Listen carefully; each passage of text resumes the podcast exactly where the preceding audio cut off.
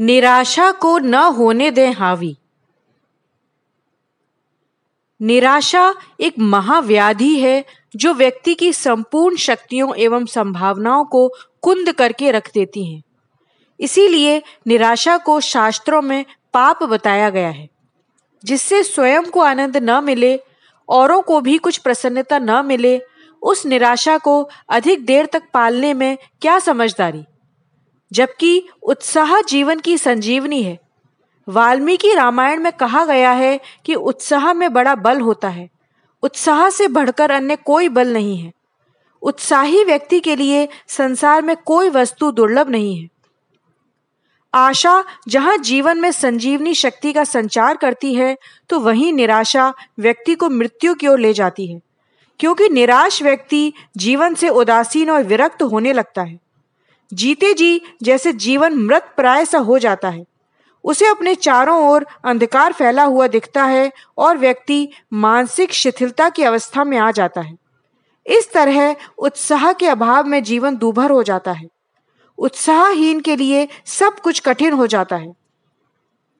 जीवन से निराश व्यक्ति अपने कर्तव्य के प्रति भी उदासीन हो जाता है और इसके प्रति अनिच्छा व हीनता की भावना लिए होता है।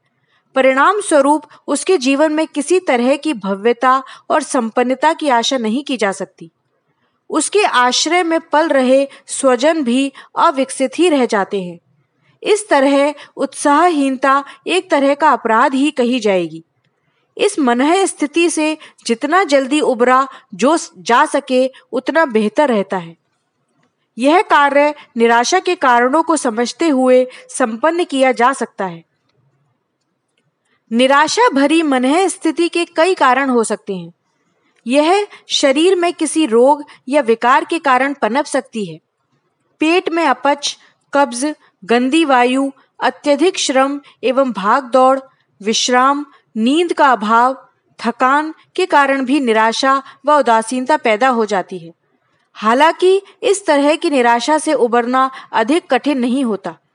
जीवन शैली में आवश्यक सुधार संतुलित जीवनचर्या एवं प्राकृतिक नियमों के पालन के साथ व्यक्ति स्वास्थ्य लाभ करते हुए ऐसी मनोदशा से उबर जाता है। निराशा का एक बड़ा कारण रहता है अपनों से बड़ी चढ़ी अपेक्षाएँ करना और जीवन के यथार्थ को स्वीकार नहीं कर पाना। जैसा हम सोचते हैं, वैसे ही सारा संसार सोचने लगे, या हमारी हर बात मानने लगे, या सब कुछ हमारे अनुकूल हो चले ऐसी बचकानी एवं अतिवादी सोच निराशा का कारण बनती है। इस परिवर्तनशील एवं वैविध्यपूर्ण संसार में सब कुछ हमारे हिसाब से हो व यथावत बना रहे, ऐसी कामना का पूर्ण होना कैसे संभव है? लाभ, हानि, संयोग, वियोग, बुढ़ापा, मृत्यु के क्षण इस जीवन के यथार्थ हैं। इनको स्वीकार करने से मन अनावश्यक निराशा और विषाद से मुक्त हो जाता है। इस यथार्थता को स्वीकार करने के अतिरिक्त और कोई मार्ग भी नहीं।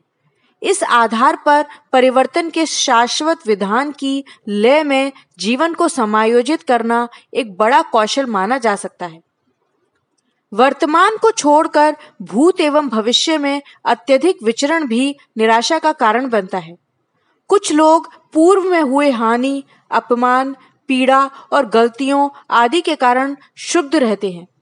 कुछ भविष्य के खतरों व अनहोनी की भयावह कल्पनाएँ कर अवसादग्रस्त हो जाते हैं। दोनों ही स्थितियाँ वांछित नहीं। भूतकाल में विचरण तथा इसके प्रति ग्लानी पश्चाताप में निराश हताश रहना गड़े मुर्दे उखाड़ने जैसा है, जिससे कुछ सार्थक हाथ लगता नहीं। इसी तरह भविष्य की उधेड़बुन में चिंतित रहना भी उचित नहीं। इनमें से अधिकांश बातें तो घटित ही नहीं होती। इसके बजाय पुरानी गलतियों से सबक लेकर उज्जवल भविष्य के संकल्प के साथ वर्तमान में पुरुषार्थ करते रहें तो ऐसे में भूत के विषाद तथा भविष्य की चिंता से उपजी निराशा से छुटकारा पाया जा सकता है। निराशा का दृष्टिकोण से भी सीधा संबंध रहता है। जैसी सोच व भावनाएँ होंगी, वैसी ही प्रेरणाएँ भी उभरती रहती हैं। यदि दृष्टिकोण एवं भावनाएँ स्वार्थ प्रधान है और हमें अपने ही लाभ का चिंतन अधिक रहता है तो ऐसे में असंतोष, अवसाद और निराशा का हावी होना तय है। इसके विपरीत, जितना हम परमार्थ परायण सोच रखते हैं, जन कल्याण का भाव रखते हैं, उतना ही जीवन आशा, उत्साह और प्रसन्नता से भरा होगा।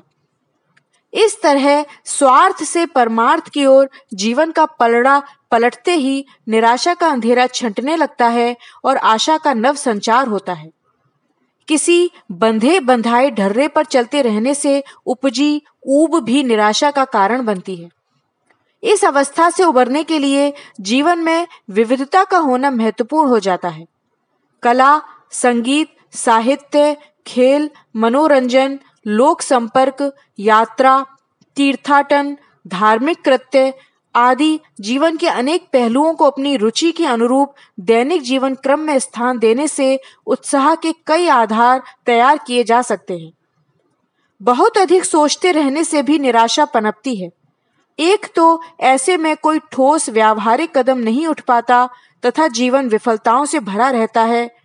और ऐसे में भूलवश कोई बुराई या गलत कर्म हो गया तो वह मामूली कुकर्म भी भारी अपराध जान पड़ता है। ऐसे में हीनता की भावना पैदा होती है, निराशा घर कर जाती है और मन अवसाद से ग्रसित हो जाता है। इस तरह कोढ़न के समाधान के लिए यह आवश्यक हो जाता है कि मन को लक्ष्य में व्यस्त रखें और बहुत अधिक सोच विचार न करें।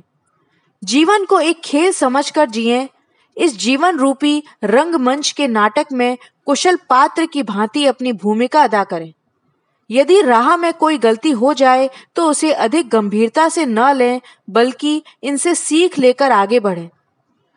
फिर जीवन सुबह और शाम, रात और दिन जैसे दोनों पक्षों के साथ मिलकर बनता है। इनके प्रति सम्यक दृष्टि हल्के फुल्के जीवन का आधार बनती है। इसलिए केवल अंधेरे पर ही ध्यान केंद्रित न करें। सकारात्मक पक्ष पर भी विचार करें। जीवन के घनघोर अंधकार के बीच, उज्जवल संभावनाओं के बीज अवश्य मिलेंगे। इनको अपने पुरुषार्थ एवं सतत प्रयास का खाद पानी देते रहें। ये समय पर पुष्पित पल्लवित होकर अवश्य ही जीवन की बगिया को महकाएँगे। इस तरह ईश्वरीय विधान पर अटल आस्था के साथ अपनी संभावनाओं पर सतत कार्य, किसी भी तरह की निराशा से उबरने का एक सुनिश्चित राजमार्ग साबित होता है। अखंड ज्योति, फरवरी 2022 पृष्ठ संख्या 27